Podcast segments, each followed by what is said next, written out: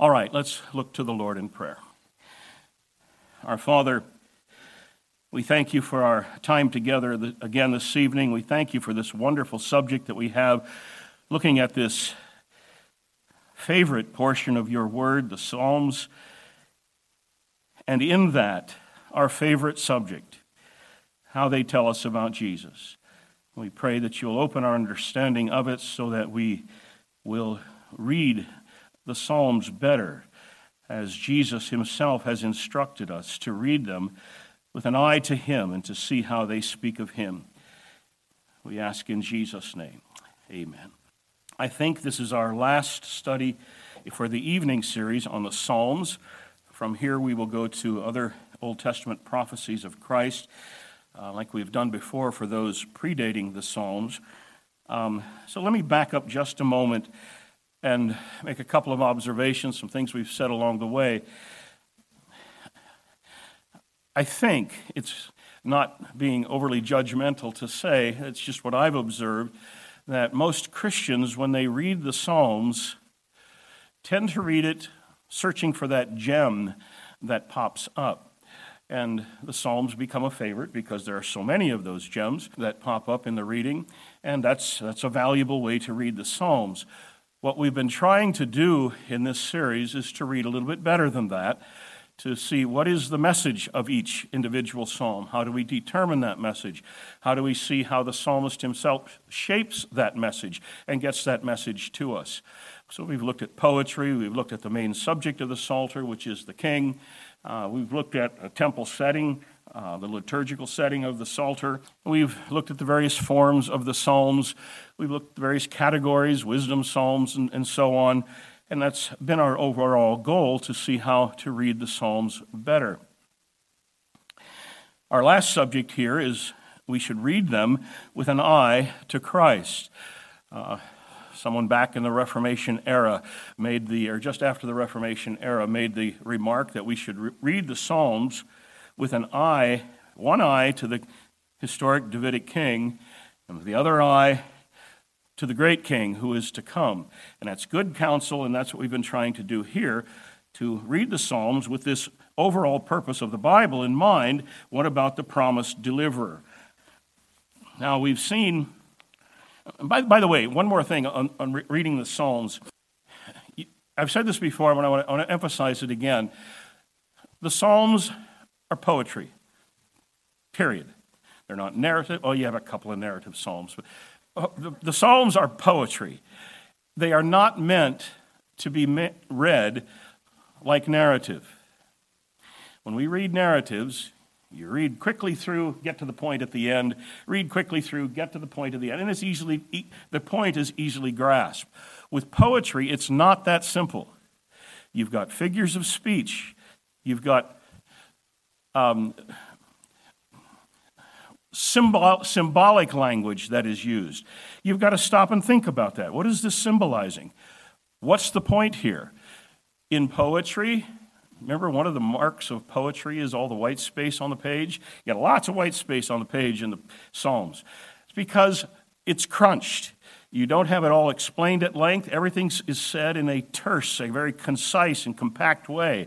And so it's not explained at length. You've got to stop and think on it and read it carefully and then dwell on it.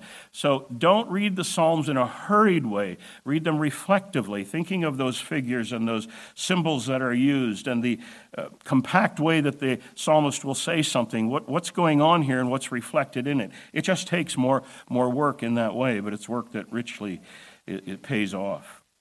Now we're looking at the Messianic Psalms, and I've said that and our overall point here is that the Psalms speak of Jesus. That's what Jesus told us. The Psalms speak of Jesus, but they speak of Jesus in various ways. We have direct prophecies. We'll look at some of those a little bit more this evening. I've mentioned them mainly. But for instance, we've already spent some time on Sunday mornings with Psalm 2, where we have a prophecy of the anointed king to come. We have Psalm 110 as another. We have these direct predictive prophecies of the Messiah who will come. But we have the Psalms presenting Jesus or the Messiah in other ways. We saw how the Psalms portray the king, the Davidic king, but they portray him in his ideal. He's not a sinful king. He's not a king who runs roughshod over his people. He cares for the poor. He protects them. He protects them from everybody, and there's no enemies that happen. And you get this language that it's an ideal king, and you look back and say, who in the world is he talking about? And you have to think, well, okay, he's looking ahead. This is prospective of the great king to come, because the Davidic kings, each of them inheriting the Davidic promise, represents and prefigures and anticipates the coming king who is to come. So throughout the Psalms, watch that, where it's the king is presented in such an ideal way that you see this looks beyond him to the Messiah, the greater king to come. We also saw that some of the language in the Psalms exceeds anything that's appropriate to a merely human king. Like Psalm 45, your throne, O God, is forever and ever. And Hebrews chapter 1 picks that up. And then last time we saw that David himself is treated in the New Testament as a type. That's the term that's used, a type or a pattern of David's greater son who will come. And so David's words, David's actions, his experiences, the events of David's life set a pattern, a type, a mold that is fulfilled in Jesus. And we find the New Testament writers and even Jesus himself picking up on that over and again, pointing back to David, and that prefigured him. I've given you this illustration many times before. When we want to commemorate a great event, typically what we do is we make a movie about it after the fact that looks back and commemorates this great event. God did the exact opposite.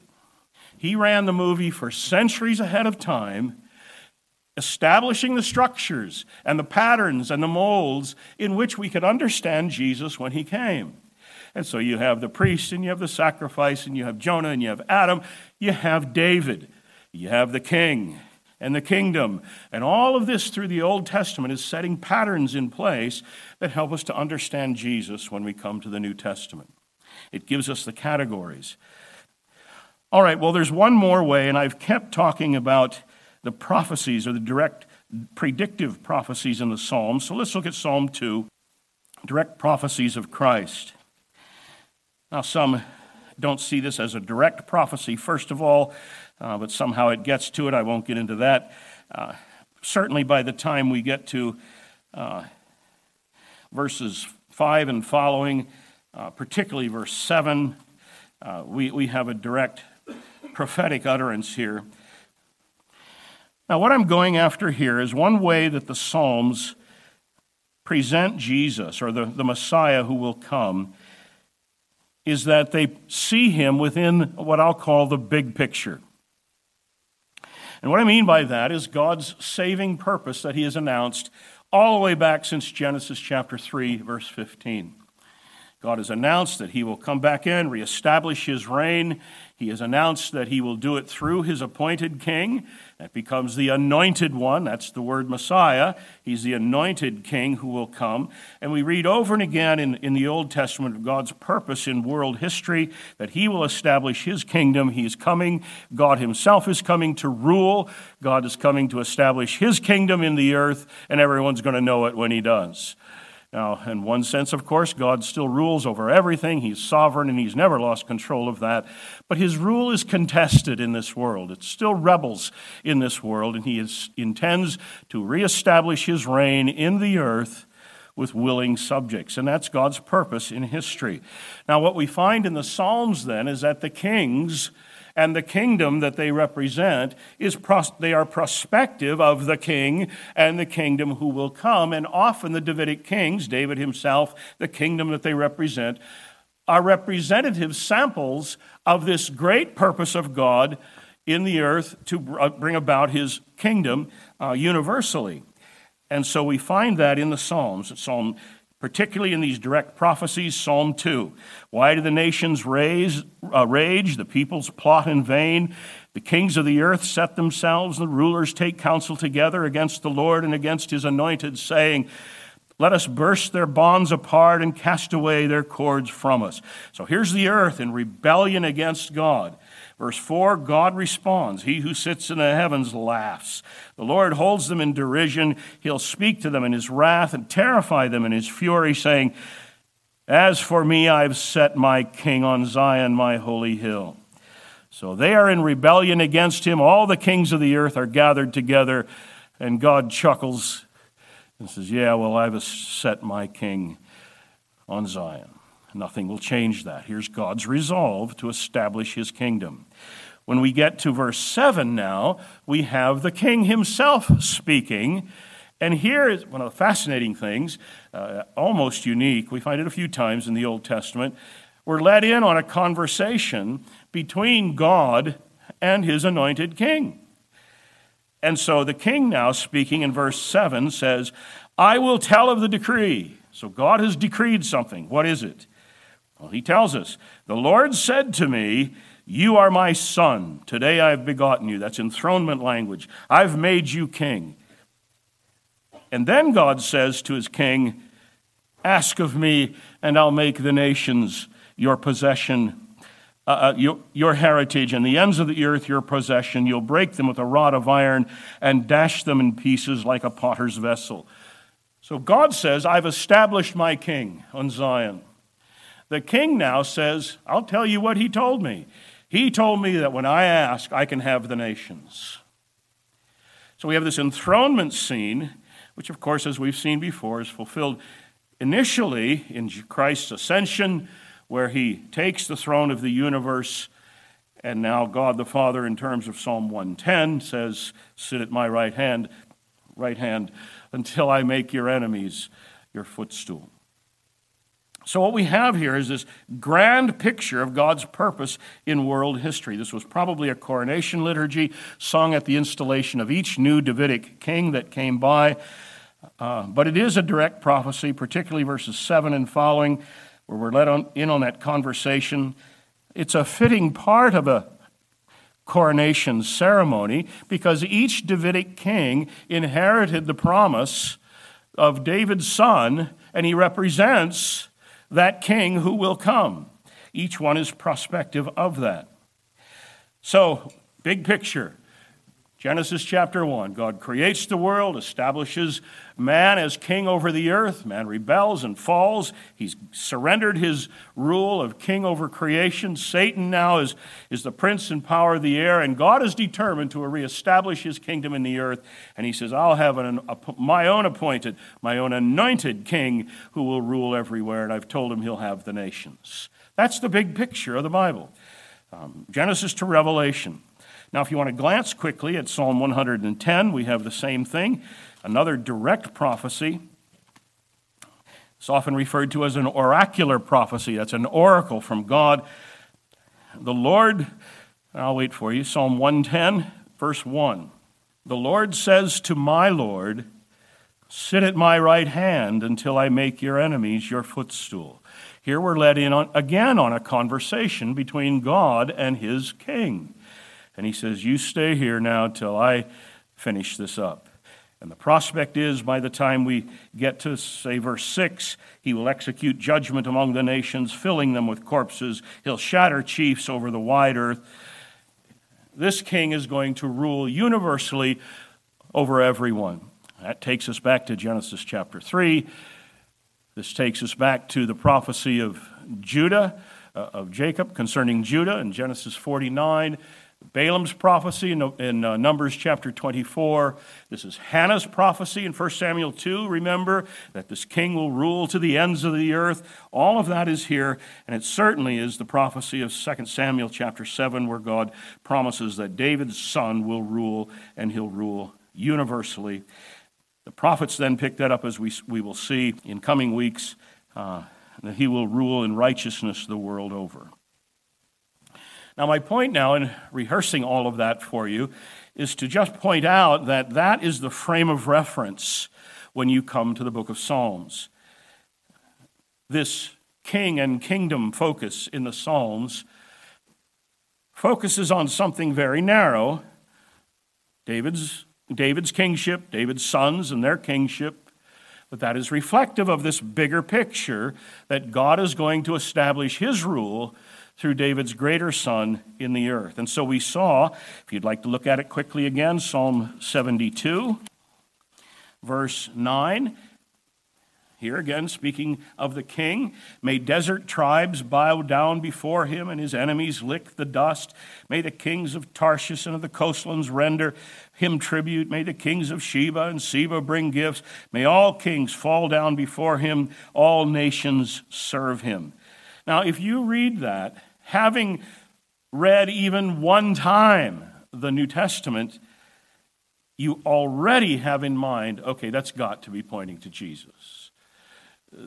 What other king could be in view? And so, as I've said several times now along the way, Isaac Watts was certainly justified in taking Psalm 72 about the king who will reign and write the hymn, Jesus shall reign where'er the sun. So, with this big picture in mind, God coming to establish his kingdom, explains for us how so easily the New Testament writers see Jesus in the Psalms. The king points ahead to the king. So, the point tonight then is just that reading the Psalms in light of that big picture and God's purpose in world history centering on his king, that he will establish his rule in the earth through his appointed king, a human king, but yet it is God coming to rule, kind of a riddle in the Old Testament that's resolved finally when we come to the incarnation. All of that points ahead to David's greater son, God the Son incarnate, Jesus. So we're not searching in the Psalms for vague parallels and analogies. What we're looking for is things that fit into these trajectories that we see in the Psalms and in the rest of the Bible and patterns as they unfold. All right, let's look at Psalm 8 then. Again, we've looked at this in the morning exposition, so this is just review.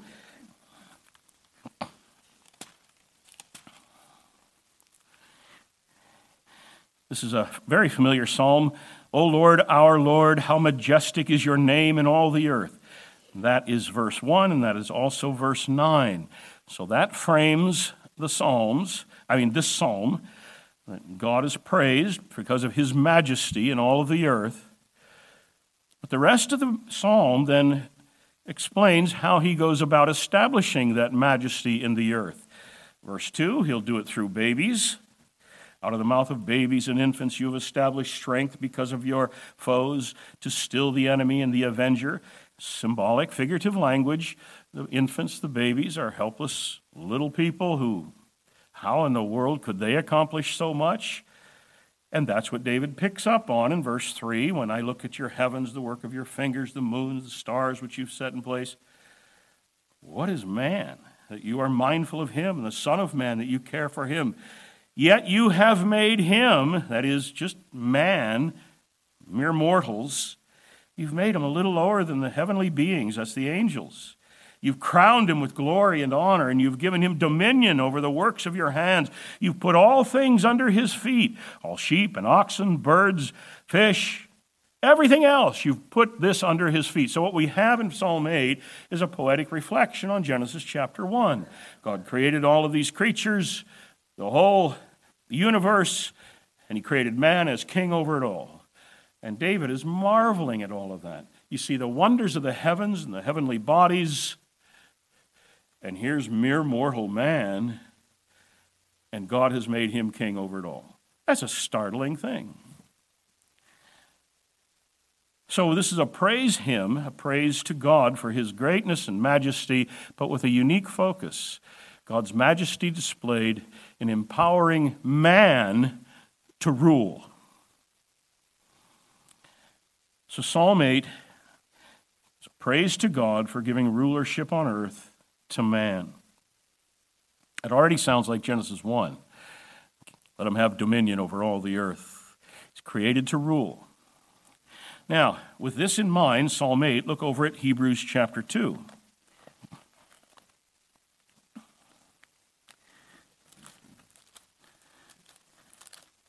You'll see here that the writer picks that up.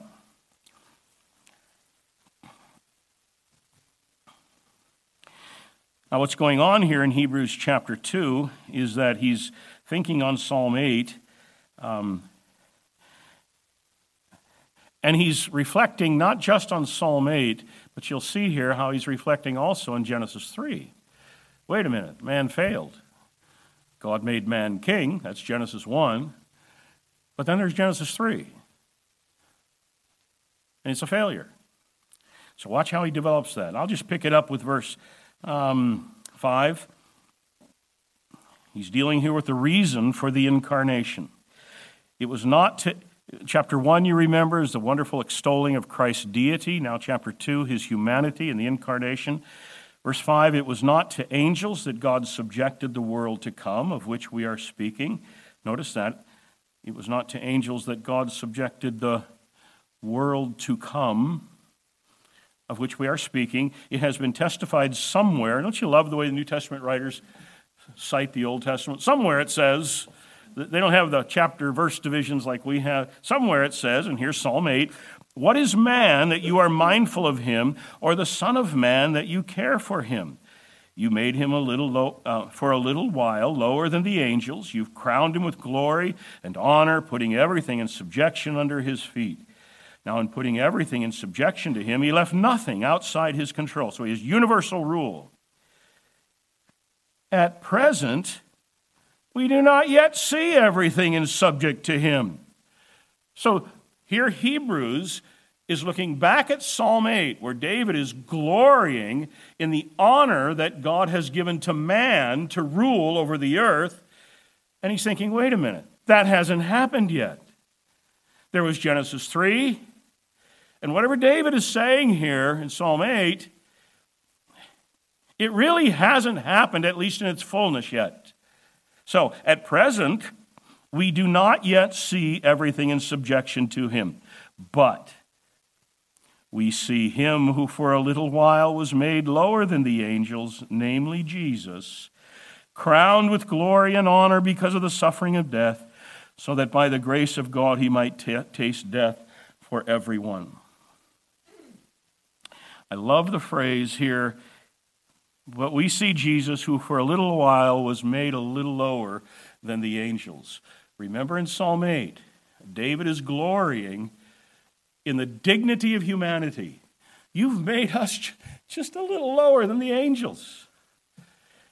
Hebrews says, Jesus, the Son of God, stooped to that which is our highest dignity. In his incarnation, he was made a little lower than the angels. For him, that's the other direction. But he became one of us, and he explains that for us, for it was fitting that he, for whom and by whom all things exist, in bringing many sons to glory, should make the founder of their salvation perfect through suffering. Since, therefore, the children share in flesh and blood, he himself likewise partook of the same, that through death he might destroy the one who has the power of death, that is the devil, and deliver all those who through fear of death were subject to lifelong slavery. So God has made man to rule over the earth. David glories in that in Psalm 8.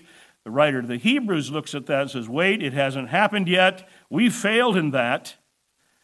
It must be talking about Jesus.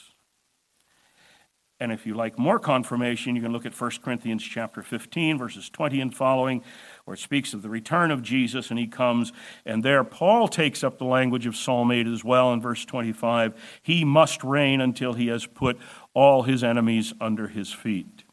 So now you look at Psalm 8, you won't see that maybe at first blush as a prophecy of Jesus, but it sets a mold.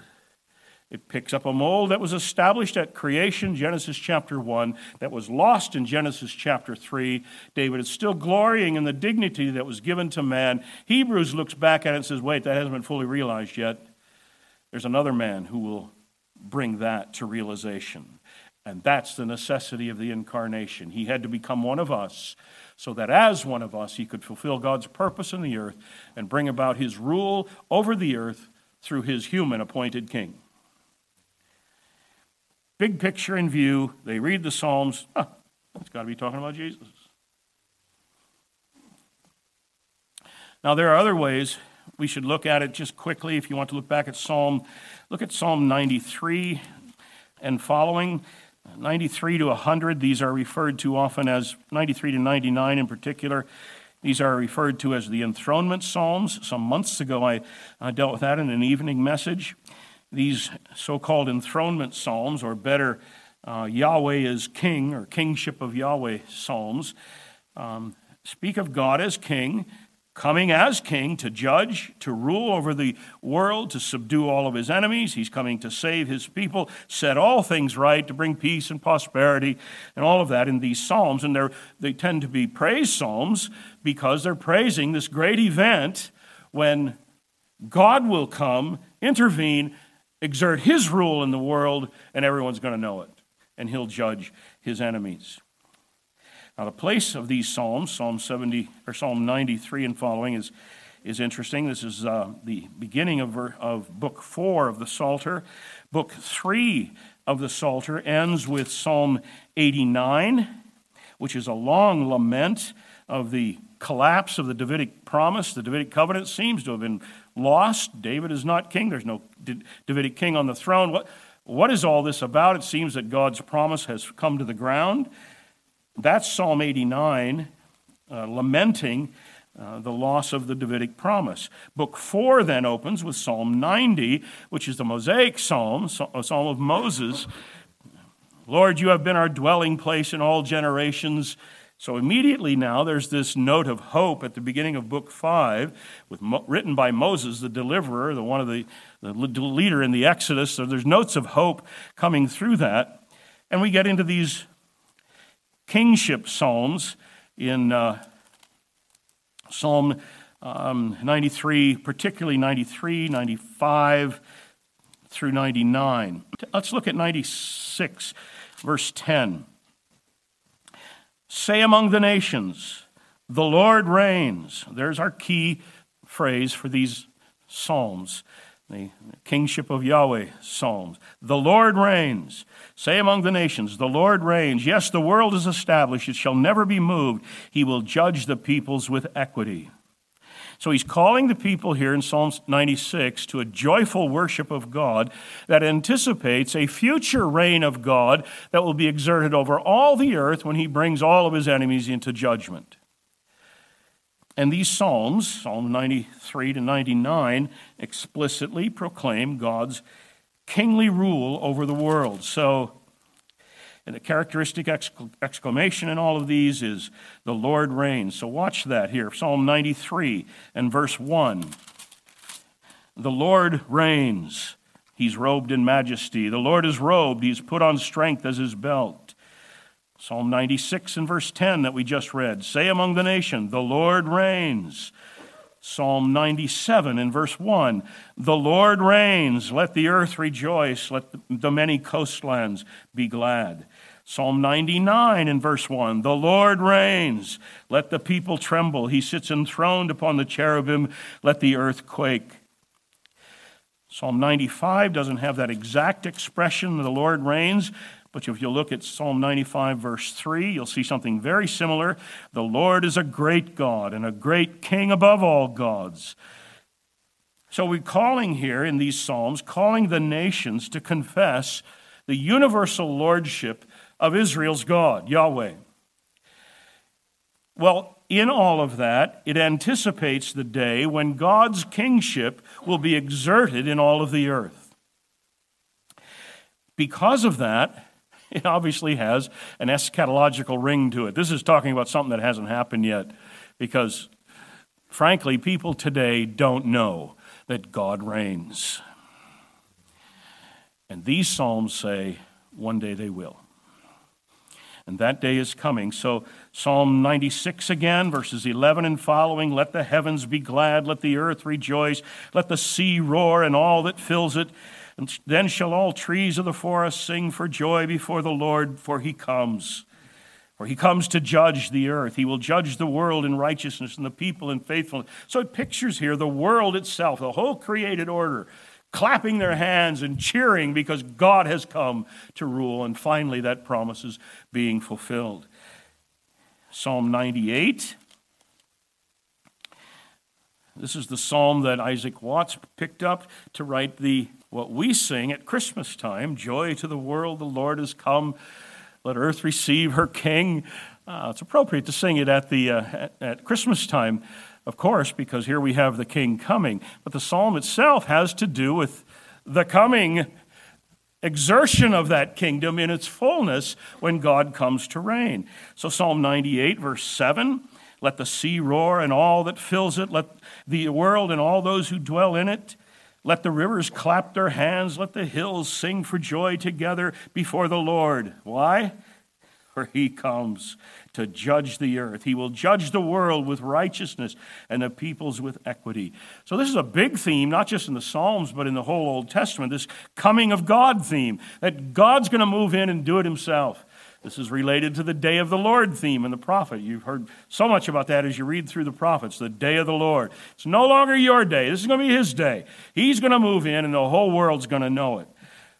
And it's going to be a happy day for the children of God. For the enemies of God, it's going to be a bad day.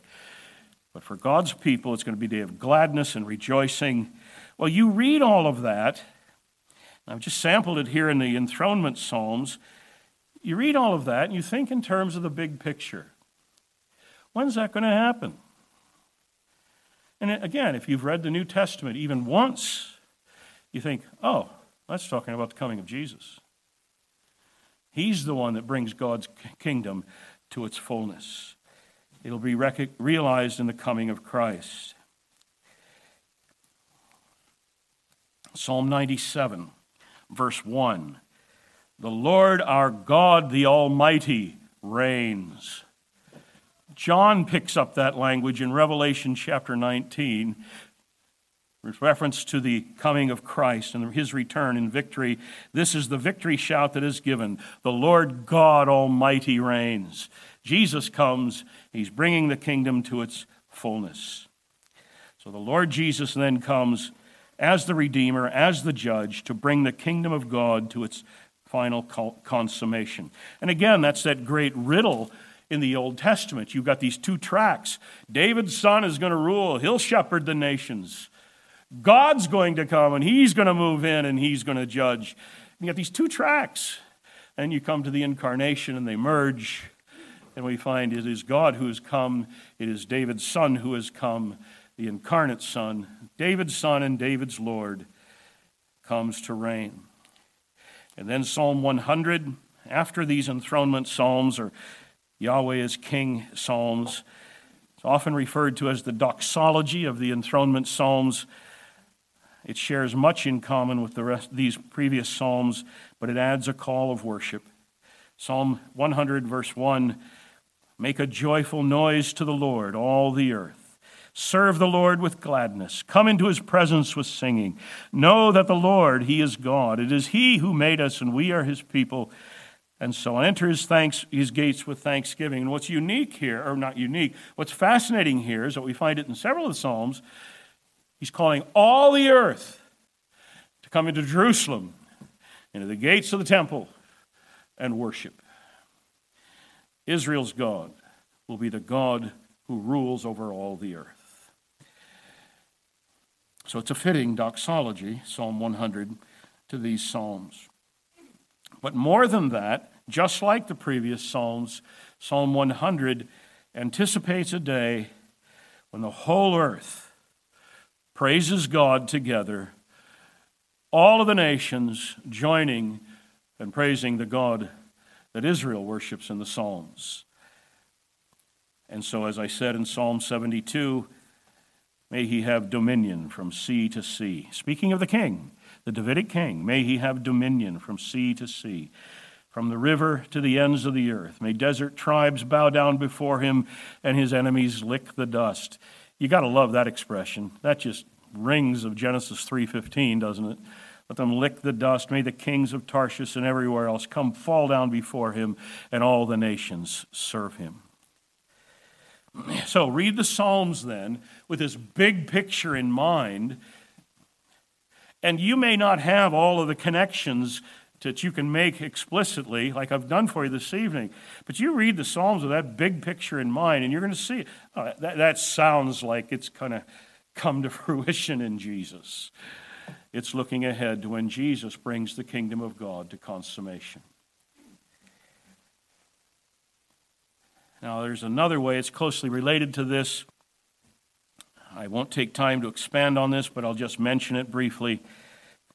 And that is, read the Psalms with an eye to God's saving purpose, not just in terms of his rule over the nations, but in terms of his saving purpose.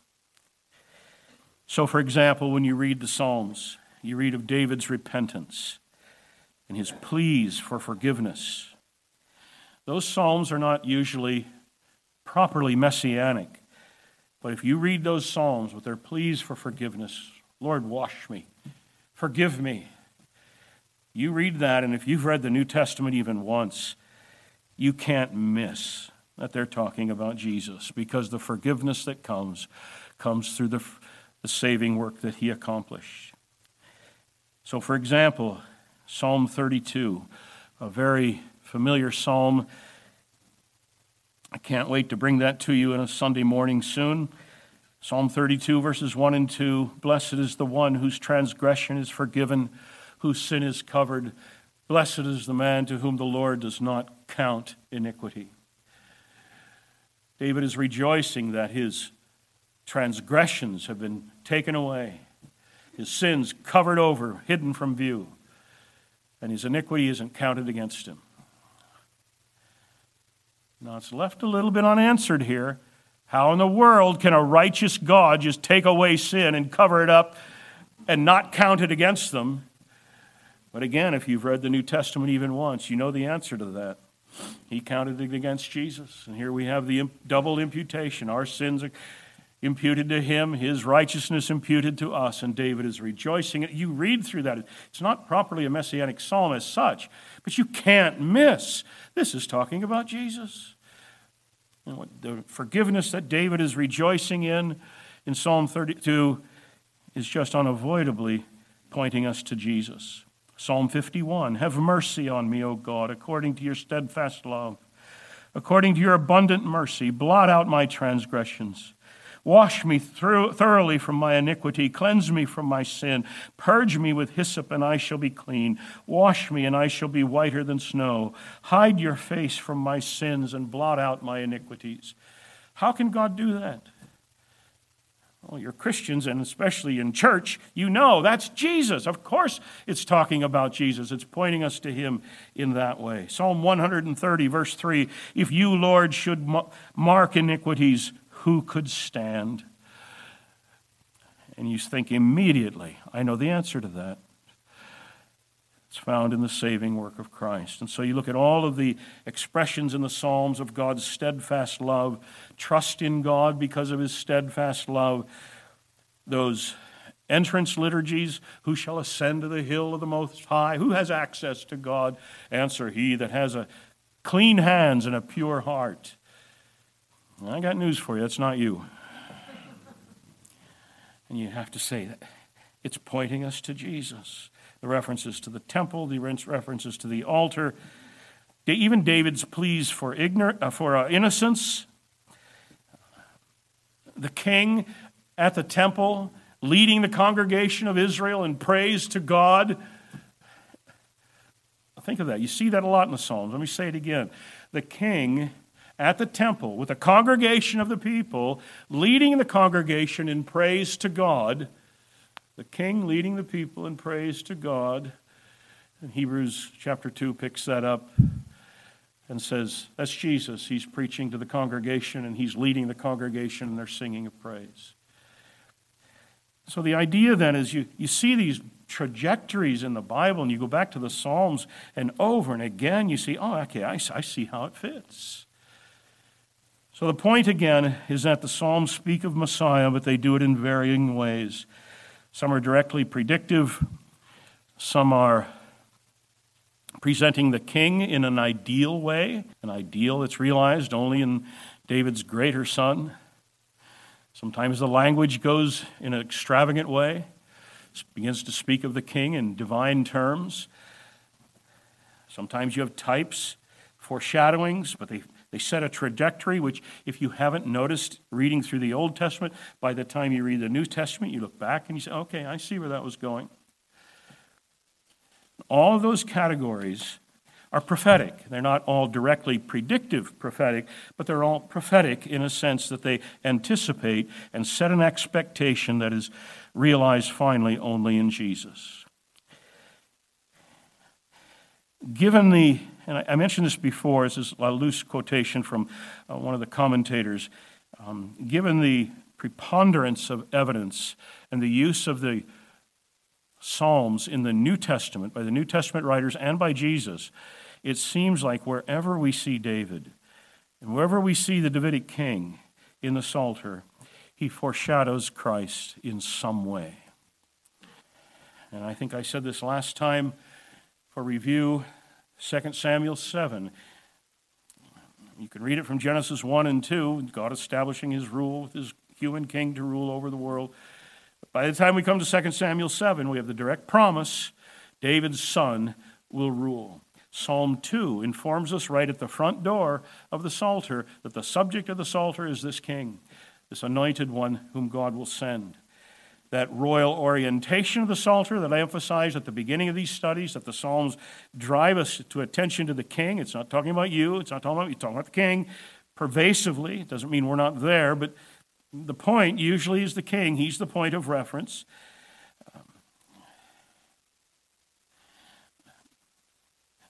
I'm just thinking of other examples. Psalm 22 and many of the Psalms, the king is in battle and his victory has international repercussions. When's that going to happen? Or the king is suffering and opposed, like Psalm 22. All of his enemies are against him. And they've gotten the best of him. They've put him down. And it turns the corner. It says, all the earth will remember and turn to the Lord, and all the families of the nations will come and worship. So there's international repercussions to the vindication of this king. Well, when's that going to happen? You have this pervasively in the Psalter, and then you have to see it's pointing ahead to Jesus. The specific language that is used often is so excessive that it has to refer to the divine king, divine human king.